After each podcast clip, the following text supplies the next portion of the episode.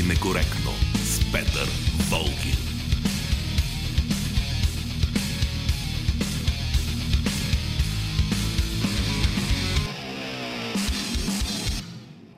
Здравейте, това е политически некоректно. Продължаваме до 14 часа. Най-напред екипа на шоуто. Георги Бангиев е звукорежисьор, Божан Петров е продуцент на предаването, Ивелина Георгиева отговаря за нашето присъствие в интернет. Аз съм Петър Волгин. Темата на днешното шоу е защо хората или хайде да не казваме хората, но много хора се бунтуват срещу мерките, които налага правителството във връзка с COVID-епидемията. По-специално тази седмица имаше а, много спорове около това, което въведе правителството, е именно слагането на маски на открито. Започваме. Политически некоректно.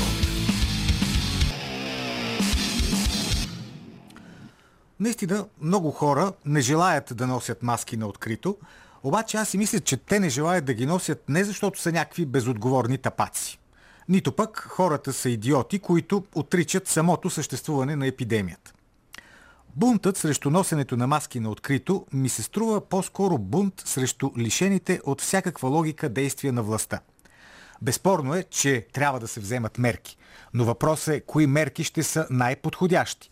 И затова хората бяха напълно прави, когато през тази седмица им беше наредено да носят маски на открито, а в същото време заведенията, особено нощните, дискотеки, барове, продължаваха да си работят. Да, ето, преди няколко минути разбрахме, че тези заведения ще бъдат затворени в София за две седмици и в други места на страната, разбира се. Това вече е нормално. На мен ми се струва, че по-скоро трябваше да бъде обратно първо да се затворят нощните заведения, защото на практика те са най-големия източник на зараза. Там е затворено помещение, има много хора, няма как да си на нощно заведение да пиеш и да танцуваш с маска. Това е ясно, че няма как да се случи. Така че тук просто властите отново объркаха нещата. Трябваше да започнат именно с заведенията, а след това вече с маските на открито, ако действително така се налага. Разбира се, някой ще каже, че и в други държави е въведено задължението да носиш маски на открито. Да, така е, има такова въведено задължение, но в другите държави си има и други мерки. Има, да кажем, вечерен час, и също те по-отпреди от нас затвориха заведенията, нощните клубове и така нататък. Въведоха това да не може в късно вечер да се излиза. Така че ето има някакъв модел на поведение, който би трябвало да се следва, ако искаме действително да вземаме правилните мерки. А пък нашите управляващи си мислят, че дори разбираха това с маските на открито, че не е логично то да бъде първата сериозна мярка, защото постоянно правеха уточнения за изключение. Дори и самия Бойко Борисов, преди да се самокарантинира, сега вече и официално карантинира, изброяваше редица случаи, в които можеш да се движиш без маска. Ама нали знаете, когато се въведе едно правило и след това започнеш да изреждаш изключение от това правило, не е особено умно и не допринася за това хората да вярват на управляващите. Политически некоректно. И тъкмо в това е най-големият проблем – в липсата на доверие. Когато през март тази година драстичните мерки бяха въведени у нас, ние ги спазвахме. Вярно, имаше недоволство, но се подчинявахме на разпоредбите, защото вярвахме, че тези мерки ще ни опазят от разгръщането на епидемията. Може да не харесвахме управляващите, но изпълнявахме спусканите от тях указания. А днес отсъства именно това доверие. И разбира се, липсата на доверие се отнася не само до мерките срещу covid Заради действията си през годините, управляващите се докараха до там, че отрицателното отношение към тях се споделя от все повече хора. Протестите от последните месеци са най-ярката проява на този процес. Властта е стигнала до там, че каквото и послание да отправи, дори и най-смисленото, много хора реагират неодобрително. Именно защото това послание идва от личности, на които те вече нямат никакво доверие. Политически некоректно. Ето защо власт имащите трябва да положат огромни усилия, за да убедят обществото, че не просто отбиват номера, а действително вземат най-важните мерки, за да бъде ограничено разпространението на болестта. Защото ние не сме идиоти, или поне повечето от нас не са. Когато предписанията са логични, ги спазваме. Носим маски, когато сме в затворени помещения, спазваме физическа дистанция, не се целуваме с всеки срещнат, държим на личната хигиена. И правим тези неща не защото сме безмозъчни изпълнителни на волята на началството, а защото разбираме, че това поведение може да помогне за ограничаване на заразата. И тъкмо защото не сме безмозъчни същества, няма как да приемем нелогични мерки от сорта на това, че първото, което трябва да се направи, е да ходиш с маска по улиците. Все пак имаме известно количество разум. Политически некоректно. Татяна Дончева, лидер на Движение 21, е гост в нашото студио. Добре дошли. Добър ден. Така, да започнем с актуалната политическа ситуация, госпожа Дончева. Ясно е, че вече предсрочни избори няма да има. Те... Не, не. Добре, почти ясно не, е. Не, почти не. ясно. И почти не. Добре, да кажем все пак. Вие, добре, предвиждате ли, че може да се стигне до предсрочни избори? Може. Как? Значи, няма как. Първо, а, а, има а, една, а, е, един казан, който клокоче. Има точка на омраза, която а, критична точка, която много отдавна е преминала. А, поводи да се възбуди недоволство може да има всякакви в следващите месеци.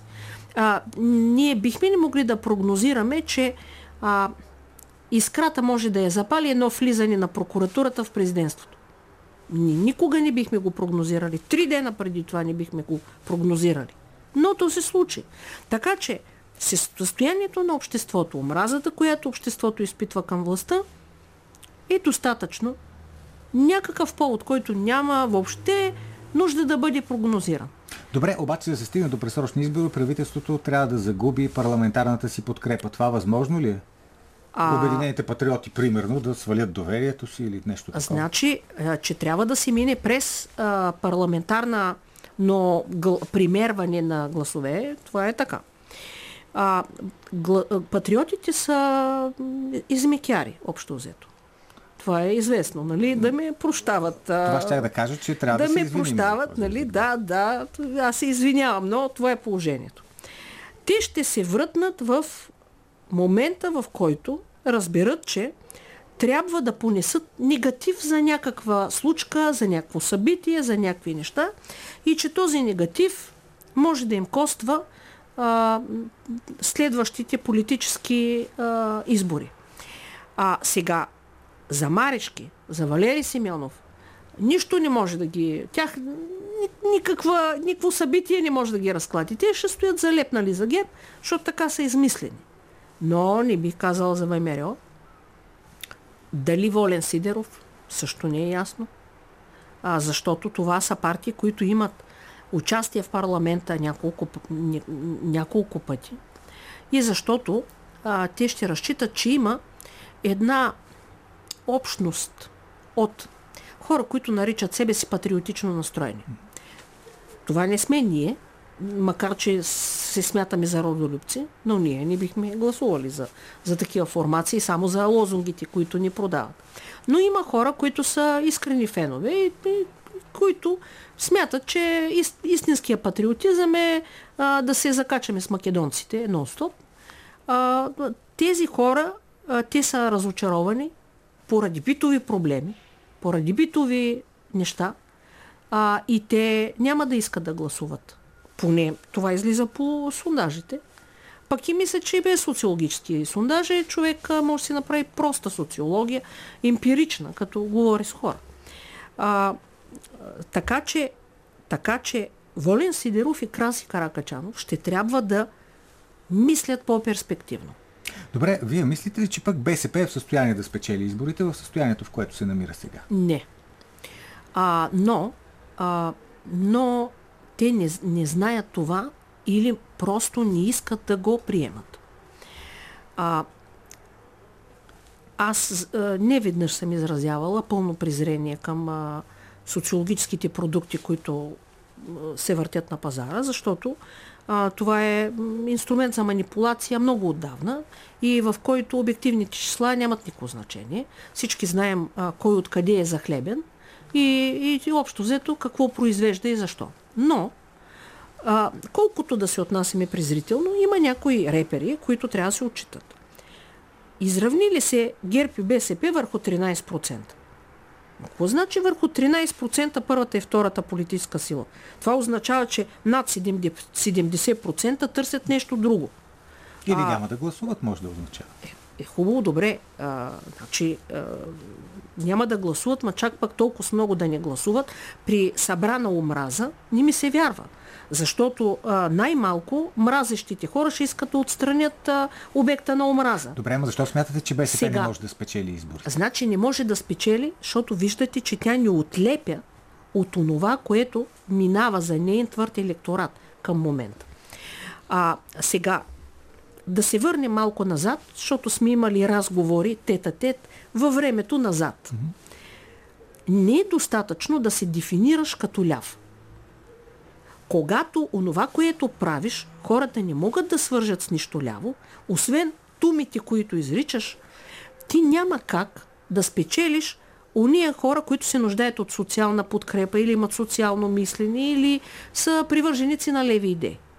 Ти събираш някакви хора, които поради родово а, фамилни причини са принадлежащи. Ама други симпатизанти няма ли да събираш? А това, което им е обремененост на БСП, то е от началото на прехода и според мен това е голямата тежест, която дърпа БСП надолу. Участието на БСП в този преход, участието в определенето на назначените а, капиталисти, в раздаването на парите, в, опреде... в, а, в създаването на, на привитни правила, които всъщност прецакаха огромната част от обществото, за сметка на малци на приближение на политбюро на бившата държавна сигурност, разни такива, а, това нещо влияе и на следващите поколения. Ето, тук но, само да но вметна, към това... Само госпожа Дончева да вметва един въпрос на Галина Воденичарска в Фейсбук. Тя пита мнението, и за, мнението ви за Корнелия Нинова като лидер на БСП. Корнелия Нинова е а, а, лидер на БСП а, и аз не бих могла да съвместя откровеното говорене с откровената мисъл, за което много се извинявам на госпожата или другарката. Корнелия Нинова е възможният лидер на БСП, е възможният председател. Но а, това е все едно да ме накарате да сравнявам Гунди и Котков с днешния отбор на Левски. Все е Левски, ама разликата е като между Ямбул и Стамбул. Значи, а, класата, нивото, претенциите, а, които нямат нищо общо с класата и нивото, а, бие научи. Онова, което БСП загуби в годините, а, е да не прикриваш зад фразата БСП не е лидерска партия, страховете си от лидерите. Един голям отбор става с лидери. Те трябва да бъдат селектирани, привлечени и обиграни. Тогава става отбор, който има шансове за титла. Когато години наред в БСП върви негативна селекция. И зад колисните играчи се мъчат да си слагат все по-зависими, послушни и а, нискохрастови екземпляри, резултата е, че накрая Вместо елитен отбор, който ще се състезава за титла, ще има нещо, което ще ползва абревиатурата. Това, което прави обаче впечатление съвсем в последното време, дори на ниското ниво на селекция, на, на никаквото качество на играчи, не може хора, които три години стояха в парламента, новата генерация на Корнелия Нинова, да нямате нито едно лице извън Крумзарков, Казвам го откровено. Извън Крумзарков, който да се набива на очи с потенциал. Съвсем а, никой пък а, няма друг. Ами добре, кажете ми, вие сте политически наблюдател.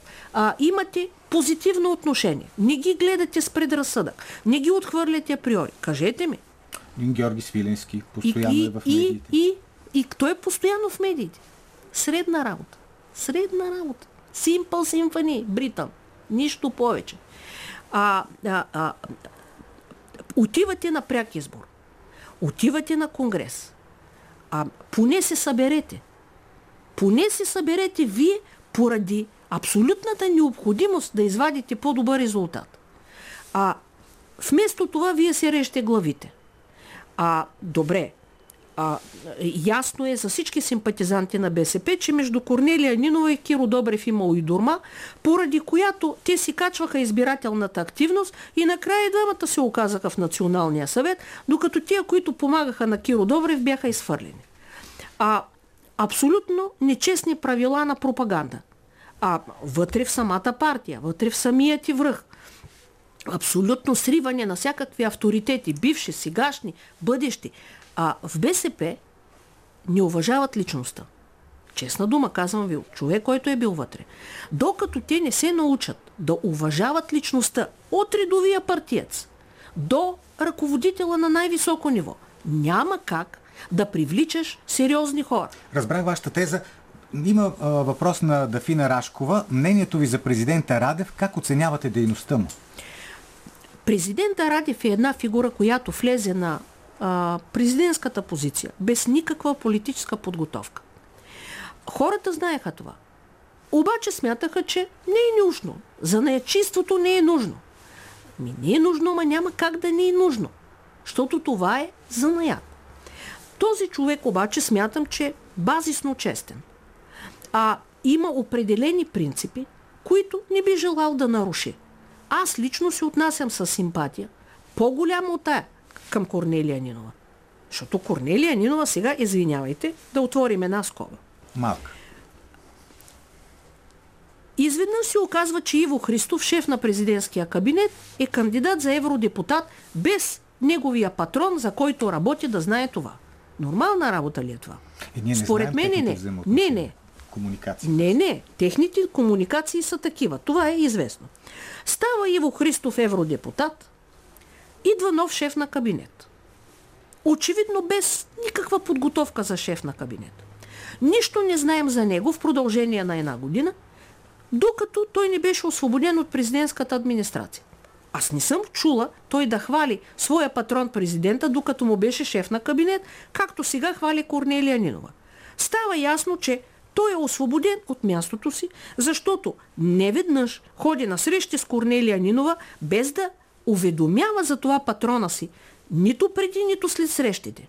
Добре, за какво се бориш, бе Методиев? За депутат на БСП? Ми добре, Корнелия Нино ще даде едно място на депутат на БСП. И ще бъдеш толкова ефективен, колкото са а, 7-8 от парламентарната Това грешки група. на президента Радев ли е, че е правил тези назначения? Това, е, това са грешки на президента Радев, които са от липсата на политически опит. Но аз се питам за друго. Не е ли нормално Корнелия Нинова да има нормални отношения с президента, избран с нейната партия? Е, те казват, Той че имат нормални е, добре отношения. сега. Значи едно е да се казва и друго е като разгледаш а, делата. А, по-просто е, когато контактуваш очи в очи и достатъчно откровено, защото трябва да има взаимно доверие. Ако няма взаимно доверие, тогава се питаме какво да се създаде в БСП. А, свършвате конгреса и свършвате прекия избор и продължавате да напускате парламентарната група. На всичките тия, дето напуснаха ли казвате, че те са кандидати за председател, а, кариеристи, а, незачитащи партията? Не. Там има и хора, които не смятат, че могат да бъдат унижавани всякак. И, и тъй като не са готови да бъдат унижавани, не са готови да приемат всякакво отношение. И казват, аз си отивам. Казвате, че БСП няма да спечели изборите, но от това проистича заключението, че ще ги спечели ГЕРБ. Не. Е, от кой това тогава? не проистича. От това проистича, а, от това проистича някакъв исторически период, в който вероятно ще има сложни парламенти, вероятно ще има трудни за конструиране, вероятно ще трябва да ни наложи живота някакви неща, които на мен ми се виждат прости, но не мисля, че много хора ги споделят. Ясни политически лидери с, поли- с политически потенциал, с визия, с посока, с хватка, с, Да, ама организ... с организационни... изборите са сега. Тези, след Въпросът тези е кой ще избори, ги спечели. след тези избори има всякакви следващи избори. Живота няма да свърши в тези избори. Но когато говорихме, че трябва да има обединение на усилията, за да бъде отстранен ГЕРБ, не само защото и толкова сме антигербери, а защото а, има такива порази от управлението на ГЕРБ върху държавата, върху администрацията й, върху, а, върху морала и психиката на хората, върху това а, кого те ще приемат за политик и кого не, на кого ще дадат възможност да направи нещо и на кого няма да дадат. Всичко това а, трябва, а, трябва да бъде наложено, според мен, от живота по най-тежкия възможен начин. С удрени в, в горната греда на Прага, когато не сме разбрали какво ни показа живота с Борисов. Погледнете къде хората търсят альтернатива. Къде? В нещо подобно. В нещо подобно. Добре, айде направете си още един експеримент. Айде да видим как той ще завърши. Аз мисля, че ми е ясно как ще завърши. А, а, а, ако искате, потретете, почетвърторете, въобще колкото пъти искате, направете най-съща грешка, спанете се в един и същи камък. Все в един момент ще има предел, в който хората ще трябва да разбират простото нещо. В политиката визионерите са супер важни. Супер важни. Е, къде а, виждате визионери в българската политика? А, добре, в световната къде виждате? И там. Каква е, тая Еврокомисия? Какъв е този състав на Еврокомисия? Кой го излъчва? Що го излъчва? За да може двама-трима лидери на влиятелни държави да редят всички карти и там да пуснат едни а, такива герои от Миманс.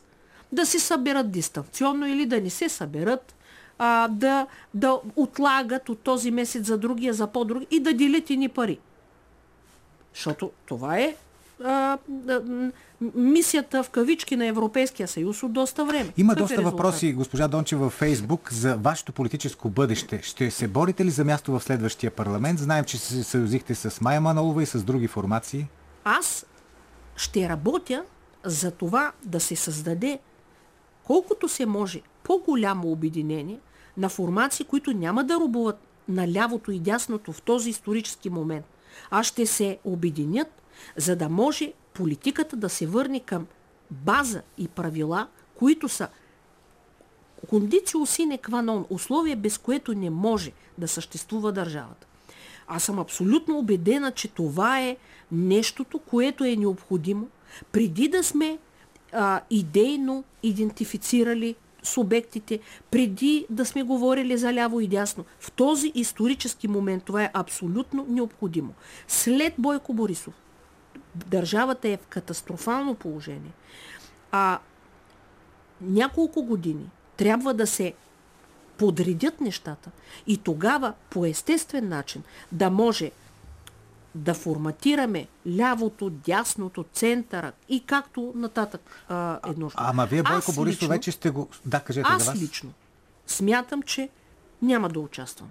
Защото, а, защото а, аз съм била няколко пъти на избори с личен залог. Ако някой е смятал, че може да ми даде повече възможности да направя нещо, за страната е щял да ми Тоест сега няма да се кандидатира. Сега няма да се кандидатурираме и за напред не мисля да се кандидатирам. А понеже усещам, че Бойко Борисов сте го отписали, ама ако вземе, че спечели изборите ГЕРБ? Не мисля. Значи ситуацията на омраза към тях е а, твърде голяма. Твърде голяма. Непреодолима за мен. А, а, а, вие помните след Орешарски, а, когато Орешарски издържа много време а, и, и ни изглеждаше въобще а, решим за въпроса с неговото отстраняване. Там просто се скараха Станишев и турците на, и Дилян Певските на колко да делят. Е, те решиха да се На колко да делят. И като това. не се разбраха на колко да делят, казаха, е, приключваме седенката. А, видяхте резултата на БСП как стана наполовина. Неочаквано за тях. И те така си брояха, плащаха на социолози, пудриха и мозъците, но резултата е той. Има един въпрос от Боян Симеонов, пак в нашата страница във Фейсбук. Дали обмислите да напишете книга? Като човек, който следи процесите в страната ни отблизо и отвътре, би било интересно. А, бе, трябва, не знам дали аз ще я напиша, защото аз а, не, не съм такъв литературен човек. А, говорила съм с един-двама души да седнем, а, аз да им разказвам да пишат и да направиме нещо. Може би наистина трябва да отделя време, а, защото аз мисля, че съм а, свидетел и на много интересни въпрос, а, процеси в църквата, и на много интересни процеси в БСП, и на много интересни процеси в държавата. И а, мисля, че бих могла да ги разкажа по достатъчно интересен начин. Божан Петров току-що ми каза, че е на вид да напише предговора, ако вие сте съгласни. О, готово. Добре, що ми Божан смята, че може да направим нещо. Знам, че много пъти сте го казвали, но отново има въпроси във Фейсбук за случая Ванко 1, поправката Ванко 1. Моля ви, синтезирайте. Аз синтезирам последният начин. Аз в продължение на години в най-тиражните медии публикувах а, факсимиле на закона, на неговите вносители, а, разказвах начина по който се е стигнало до това внасене, кои са истинските вносители на текста, които са съди от Върховния съд. А, това нямаше никакво значение. Убедена съм, че а, хората, които искат а, да се изплюят отгоре ми, всеки път ще вадят Ванко едно. И ще казват, че вие И, сте. и ще кажа, че аз съм автор на тая поправка, аз съм я измислила и така нататък. Не ме интересува, говорете каквото си искате. А, който иска в каквото си иска да вярва, след като и в Уикипедията е написано това и те продължават да го задават, за мен означава само едно. Те не искат да знаят истината, тия, които го задават. Те искат по някакъв начин да те замерят с камък. Ма не ме интересува тая работа, замеряйте си колкото искате. Нямам нищо общо с поправката Ванко едно, нито съм ме измислила, нито съм ме предлагала, нито съм ме налагала, така че вие продължайте да си говорите. Накрая, оптимист ли сте за случващото се в България? Да, защото смятам, че има някаква житейска логика. Тази житейска логика е подчинена на здрави неща. Не могат в държавата да се правят глупости безкрайно дълго време. А 10 години, 12 години, 15 години са супер безкрайно дълго време. Не може да просперира една държава, която избира хората колкото по-прости, толкова по-добре, защото трябва да се избият комплексите на гърба на останалите. Не може да стане това безкрайно дълго време. Работата могат да я свършат тия, които могат, а не тия, които не могат, но желаят да се упражнят. Това ми се струва базисно. Дано да сте права. Благодаря ви, Татяна Дончева. Политически Политически некоректно продължава с вашето директно участие в ефира на телефони 0889-202-207, 029631565 и 029336743. Може да не пишете и в Facebook страницата ни Политически некоректно, може да пишете и в Skype Политически некоректно и там да се обаждате. Сега само едно мнение ще ви прочита. Дошло на нашата страница в Facebook на Георги. Той казва, мисля, че хората се бунтуват заради мерките, тъй като и политиците не ги спазват. Премиерът и той е без маска, видяхме го в медиите, но пък от друга страна, ето премиера сега се самоизолира и е карантиниран заради среща с човек с коронавирус. Мисля, че и тук трябва да имаме вечерен час. Визирам Благоевград, тъй като тук сме в много тежко състояние, изнемогва се от медицински кадри, болницата е на ръба на силите си. Политически некоректно. Темата ни днес защо хората се бунтуват срещу мерките, които се взимат срещу коронавирусната епидемия. Милка Василева пише в страницата ни във Фейсбук. Моето лично мнение е, че тези хора не са наясно, че това е вирус и този вирус се разпространява навсякъде, а не само в закрити помещения. Аз лично ще си нося маската и навън на открито, пише Милка Василева. Добър ден, заповядайте. Добър ден, господин Болгин. Заповядайте, слушам ви. А, може ли, като си кажа мнението, защо хората се бунтуват, да ви върна към а, една тема от вашето предаване а, 12 плюс 3 през седмицата? Ми, не, защото тук коментираме само нещата, които в момента се обсъждат. Просто нямаме достатъчно време. Кажете сега за бунта на хората. А, Бунтът на хората то е а, недоволство, породено от това а, такива ни противоречиви мерки, а, не- несъответстващи, несъгласуващи се една с друга, не, нямат а, релация. А, аз а, вчера за първи път, а, пак а, по радиото, чух един а, обикновен лекар, а, общо практикуващ Да. а, изброи е наистина а, така мерки, които той сам си ги изработил, а, а, как да, как да, да се а, постъпва с, а, в тази ситуация. Да бъде ограничено движението именно на болните при най почне кашлица, а, хремичка, болка в гърлото, по телефона, ало, докторе, автоматично, ако е ученик, получава а, бележка за извинение на в училище, а, работещия получава болничен 10 дни. Ако има влушаване на състоянието, тогава вече се преминава по-нататък към тестване и така нататък. Това са елементарни. Няма защо да правят опашки пред кабинетите, да се трупат, да се събират разни болни. Защото- други Защото А, това увеличава заразата. Благодаря ви. Добър ден. Добър ден, господин Волгин. Мадлен Кирчева от Да, София на телефона. Сега ще ви кажа защо се бунтуваме. Да. Днес в 4 часа пред Народния Има театър протест, да. излизаме в международен марш за свобода. Не признаваме а, социалното инженерство и строителството на новия COVID световен ред. Просто тази няма да я бъде. Днес 16 часа пред Народния театър а, в София. И а, нека да не ни правят на малумни, нека да не ни правят на по-прости от тях управляващите, защото знаем и чужди езици, четем, слушаме лекари, адвокати от световен мащаб. Ще има процес подобен на Нюрнбергския, А срещу кого ли ще бъде този процес е въпрос? наречено коронавирус. Разбрах Тази ви. Благодаря ви, госпожа Кирчева. Добър ден. Добър ден, господин Волгин и на слушателите. Заповядайте. Оливер, Оливер Сон казва, лъжите на правителствата заразяват населението, ама тук нашето население не е толкова глупаво да се зарази, а усеща, че нещо ни лъжат. Ама за какво ни е, лъжат? предполагам, За какво ни да се лъжат според намали вас? употребата на нефт. А маските, маските, понеже не, не предпазват и в Да. Казах ви, а, а, лъжат ни, защото друга е целта. Не за здравето, А каква а е? искат, примерно, да се намали употребата на нефт и газ там с 50-60 на 100, и което в момента е постигнато с това, че самолетите не летат.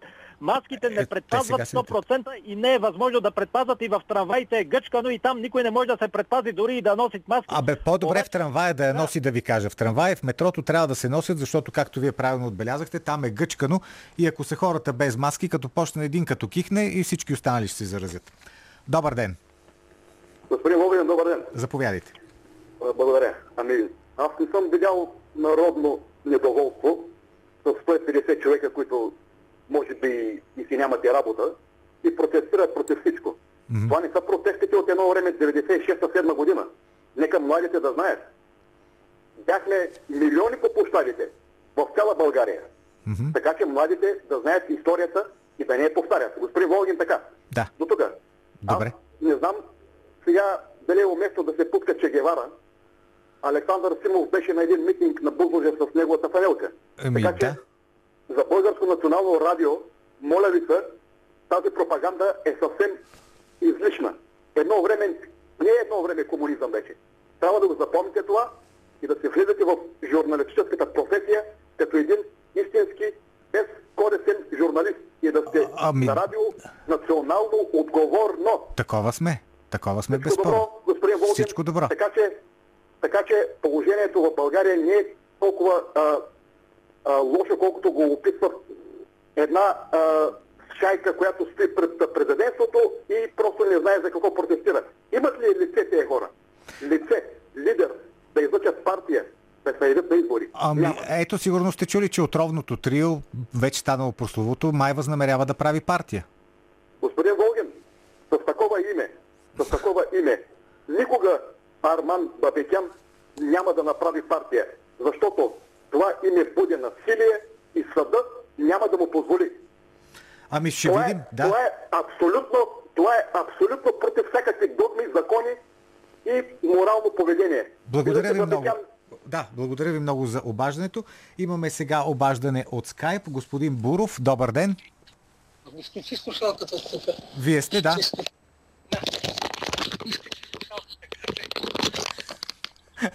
Оправете се с тези слушалки. Чувате ли ме? да, ме чувам, да. Да, кажете сега, Чувам. господин Буров. Да. Аз, за Вие мен, сте, вие да, сте. Да, слушам ви. Цветомил Буров се казвам, от Нью Йорк се обаждам. Поздрави на Нью Ами, Йорк. Вижте, за тези маски А, мисля, че от глад, от глад ще, умре, ще умрат всички. Но от коронавирус все пак има много по-голям шанс човечеството да, така, да, да, да, да мине гратис. Така че това са глупости, които се правят. Е, нали разбирате сега, младите хора в тези случаи са предпазени. А сега старите хора, но какво да се прави? Комуто е писано да умре, той така и така ще си иде. Абе, така е. К- Кажете ми, кажете ми, господин Буров, в Нью Йорк носите ли маски?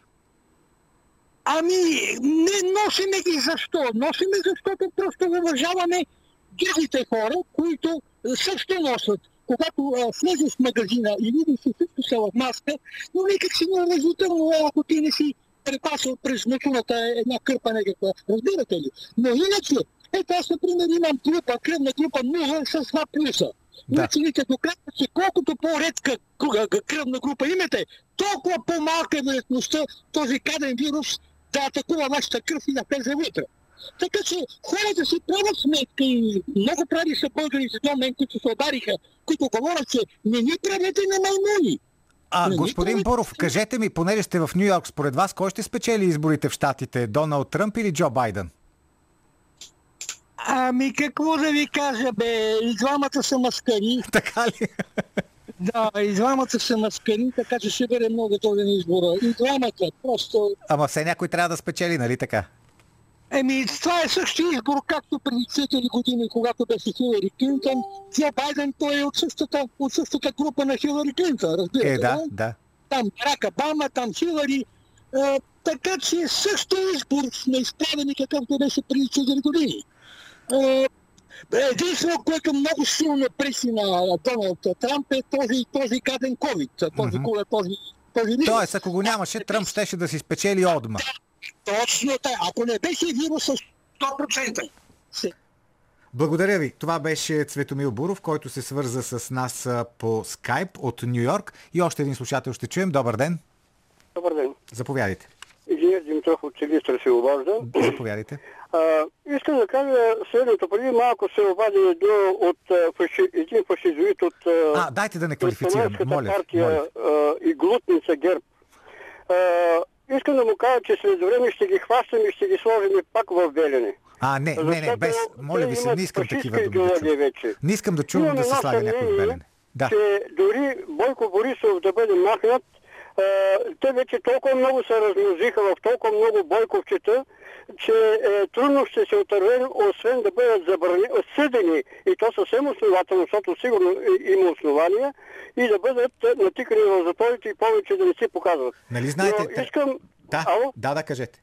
А, а, такова. Относно тук, аз имам нещо друго ще да кажа, обаче сега в момента го забрах. А, за маските, Да. трябва да ви кажа, че в Силистра, аз съм от Силистра, а, а, никой не носи по улиците маски, или почти никой не носи и почти никога тук не са носили, освен когато ни задължаваха. Тук цяло лято децата играят на тумби. Жените долу а, се събират по пейките и си говорят. Ние не съм чул никъде приказка да има нещо, то иначе ще се чуе да има а, а, някаква заплаха от COVID. Кажете ми, направете справка на стадионите, а, където се събират а, такова, дали колко има болни от а, COVID, колко има болни от демонстрантите, демонстрантите където демонстрираха. Ами нямаше такива данни, че има болни от демонстрантите. Ето пък сега Чавдар ни пише, Чавдар Дуцов, че в скайп ние пък в Германия не носим маски, само когато влизаме в магазин. Благодаря на всички, които се обадиха. Политически некоректно. И сега следва нещо, което убеден съм много ви липсваше в последно време. Отечествен радиопреглед.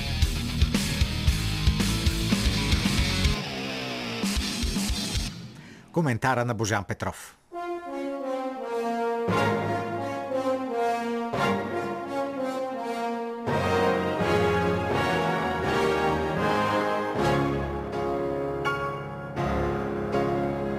Спокойствие. Само запазете спокойствие, скъпи сънародници. Какво сега? Отново ли имаме съмнение за това дали обичната ни власт и нашия върховен управител, генерал-лейтенант премиера доктор Борисов, вършат всичко единствено за доброто и в интерес на всички нас, клетите обитатели на Отечеството. Засрамете се! Престанете, милички, веднъж за винаги с този ретрограден скептицизъм. Задайте си, например, въпроса Възможно ли е държава, която реагира мигновенно и задейства целия си апарат, за да спасява от гибел мъничко кученце с изразителен поглед, да остави всички нас на произвола на съдбата и ковида и да не ни спаси? Ами не може. Ако нещо случайно се обърка, винаги можем да помолим господин Жан-Клод Ван Дам да се застъпи за нас, както направи за малката рая и всичко ще бъде ред. Ако да речем ви тразят в безпомощно състояние между няколко болници, защото няма места или чакате 5 часа с 39,5 температура на опашка за PCR тест, препоръчваме следното. Звъните на господин Ван Дам. Ако той не вдигне веднага, не се отчаивате. Звънете направо на господин Силвестър Сталон и той много обича България и българския народ и даже ходи тук на заболекар, че е по-ефтино. Той сигурно също ще откликне и ще разреши проблема. Това са препоръките за спешни случаи. Не са нужни истерии. Колко месеца ви се повтаря, че системата е подготвена? Колко милиони се дадоха? Господин Пеевски, що пари дари на болниците? Сега някой пита ли с какво ще си плаща изравнителната сметка на топлофикация? Не го пита. Едно благодаря не се пречупихте да кажете. Сега да се съсредоточим върху превенцията. Който смята, че няма COVID, а просто Бил Гейтс върти мръсни номера, за да ни чипира, пори вълните щастливо и си е разрешил проблема. Той, той, до кога ще се мутае? Аман, да ни чипира и да се свършва. Тази теория, милички, че няма COVID е много добър терапевтичен подход. Неосъзнаването на действителността е най-добрата психологическа превенция за хармоничен живот, спокойствие със себе си. Подобна техника успешно прилага и нашия велик кормчия господин Борисов по отношение на политиката и управлението. Така че за тази част от сънародниците сме напълно спокойни. Щом казват, че няма, значи няма. Повече се притесняваме, милички, за останалата част, която не може да проумее дълбокия замисъл, който влагат властите в противоепидемиологичните мерки, но като почтени и съвестни хора не могат да си позволят да не ги спазват. Значи, ходим си навсякъде с маска, след това се прибираме и чакаме дечицата, които стоят цял ден по 30 парчета в затворени помещения без маски, да си дойдат кое от училище, кое от детска градина, кое от нощен бар – а в нощния бар е най-сигурното място, защото там музиката вече ще е тихичка, за да не се слюнчим като се надвикваме и така COVID да се затаява и не се разпространява. Затова последното Нобеловия комитет трябва немедлено да се самосезира и да номинира господин Алибегов за забележителни постижения в областта на биологията, физиологията и медицината. В общи линии, общо държавният научен подход за справяне с епидемията е следния. Ако мерките, които се прилагат, пречат на населението да изпитва любов и привързаност към генерал-лейтенант премиера доктор Борисов, те се отменят. Ако тази добре смазана система спре да действа, както в момента, нещата стават непредвидими. Както казва съседката от първия етаж, каквото такова милички. Освен това, Както не веднъж сме отбелязвали, колкото сме по-малко, по повече ще ни се пада.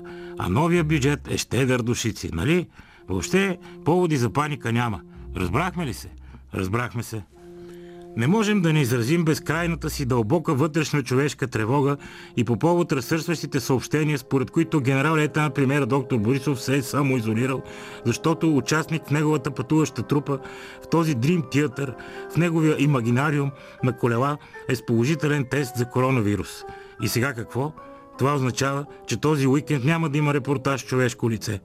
Дано кризата премине бързо, защото това е удар върху цялата нация, която всеки път чака включванията от джипа, за да бъде унагледено нейното щастие и да блесне лъч надежда. Единственият изход от тук нататък е генерал лейтенант премиера да вози своята своеобразна кунст камера в открито ремарке заради личната си и обща COVID безопасност.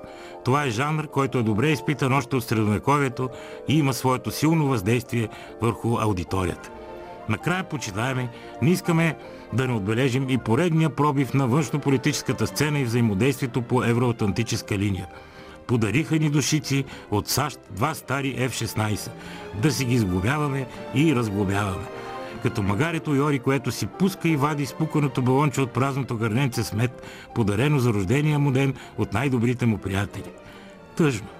Значи САЩ, като ни подаряват старите си самолети, защото ще ги хвърлят, се радваме. А когато госпожа Караянчева подари на театъра килимите с лекета и старите календари с красиви пейзажи и се разсърдихме. Никак не е справедливо, милички. Така ли е? Така е. Както забелязвате, милички, спазваме стриктно указанията на почитаемия член на медийната комисия господин Биков. Не си позволяваме коментари, защото не е редно и ние го осъзнаваме, а единствено задаваме въпроси. Нали така? Така. Това е за сега. Най-хубавото те първа ни предстои, скъпи сънародници.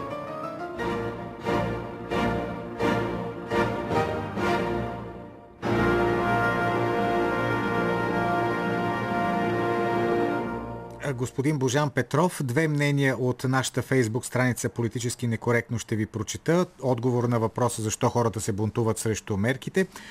Камелия Георгиева пише, това чисто и просто е приказката за лъжливото овчарче. Налагащите тези правила са паднали в очите на хората максимално, нямат им никакво доверие и изобщо не ги считат за авторитети. Това заради очността, простотията, арогантността, дебелоочието и некомпетентността им най-общо казано. И още едно мнение, то е на Цветан Мънгов. Разбира се, че маски трябва да се носят и на открито, където има движение на хора, например из центъра на града и прочие. Защо? Освен защитната функция, маските напомнят перманентно на народонаселението, че проблем има. 85% от информацията идва при визуален път, иначе човек е склонен да позабрави, че сме във война, който мисли обратното, да отиде на предната линия из COVID отделенията, където без много да приказват, колегите се борят за всеки пациент. Политически некоректно. В следващия коментар ще наблюдаваме едно смесване на един конкретен проблем и една по-обща, доста опасна тенденция.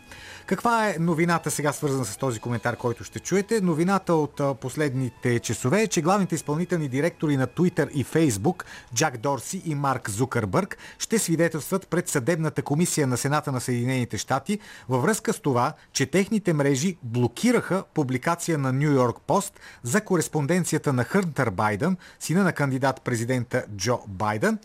Това беше съобщено от световните агенции. А Twitter и Facebook ограничиха разпространението на своите платформи на материалите на Нью Йорк Пост за кореспонденцията на Хънтър Байден с един съветник в ръководството на украинската компания Борисма. От тази кореспонденция се вижда как всъщност тази компания много приятелски си общува с Хънтър Байден и с неговия татко Джо Байден. И след това тази публикация на нея и беше сложен канцелиране. И беше и направено канцелиране. Какво означава всичко това. Културни войни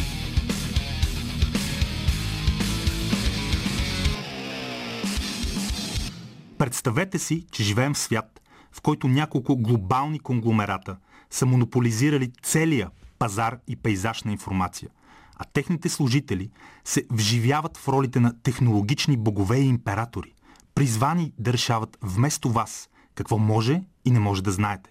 Какво може и не може да прочетете, чуете, видите. Какво може и не може да пишете, споделяте, а накрая и да мислите.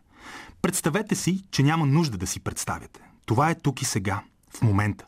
Добре дошли в дигиталната диктатура на най-влиятелните компании в историята на човечеството.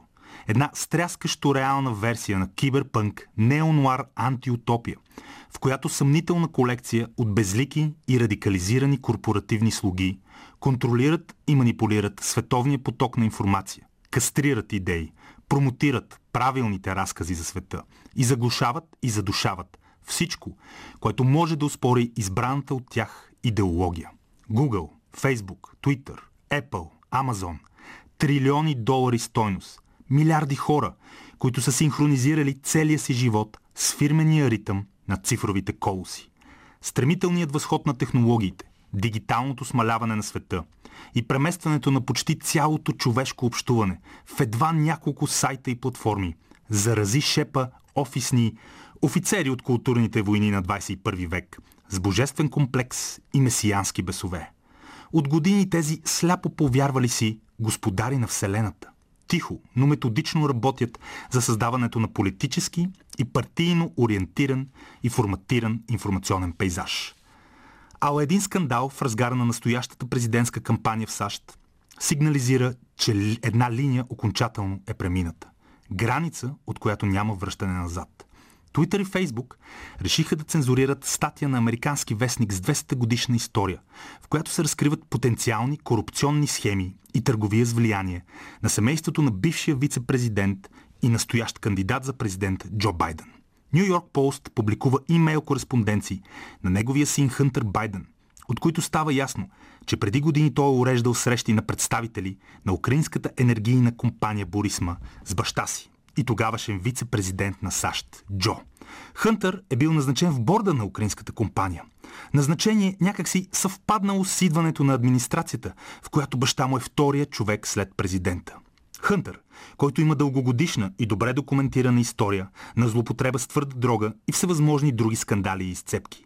Явно е забравил свой лаптоп в магазин за поправка на компютри и после не го е потърсил. И сега хиляди мейли и снимки документират и насочват вниманието към изобилие от информация за всевъзможни злоупотреби с власт на наистина най-високото ниво на американската политика. Намесени са уволнен след натиск от Джо Байден, украински прокурор, бизнесмени, олигарси, китайски интереси, огромни капитали и политически лостове за влияние. Корупция като за бестселър и блокбастър. Но Часове след излизането на материалите в Нью Йорк Пост, създаден от един от бащите основатели на американската нация, Александър Хамилтън през 1801, технологичните гиганти с твърде кратко минало предприемат безпредседентна и историческа акция по цензуриране на двувековната медия. Статията за корупцията на Байден е блокирана в платформите. Профилите на медии и официални лица са заключени след опит за споделяне на разкритията.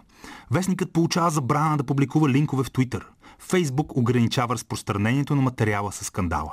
Дори в лично съобщение не бе възможно да препратиш статията. Линкът е блокиран. Никога до сега нищо подобно не се е случвало чак в такъв мащаб и с такъв залог разкритие за потенциална корупция на вице-президент, който може да стане президент на най-могъщата страна в света след броени дни, са блокирани и цензурирани от най-могъщите информационни корпорации в историята на човечеството. Обяснението на техномастодонтите е потрясаващо. Материалът бил резултат от хакната информация, можел да е подвеждащ и не бил потвърден по официалните канали. Ако те прилагаха този стандарт към всичко, нито една експлозивна история нямаше да види бял свят. Нито едно голямо световно разследване нямаше да бъде допуснато на техните уж публични и неполитизирани платформи. Същите мегакорпорации агресивно промотираха незаконно получена информация за изтекли данъци на Доналд Тръмп, който в началото на ноември ще се изправи срещу Байден на изборите. Години наред тези компании разпространяваха отдавна доказаните като фарс истории за руския заговор на американските избори от 2016 и какви ли още не абсурдни манипулации. Но сега решиха да блокират достъпа до реална история за реална корупция.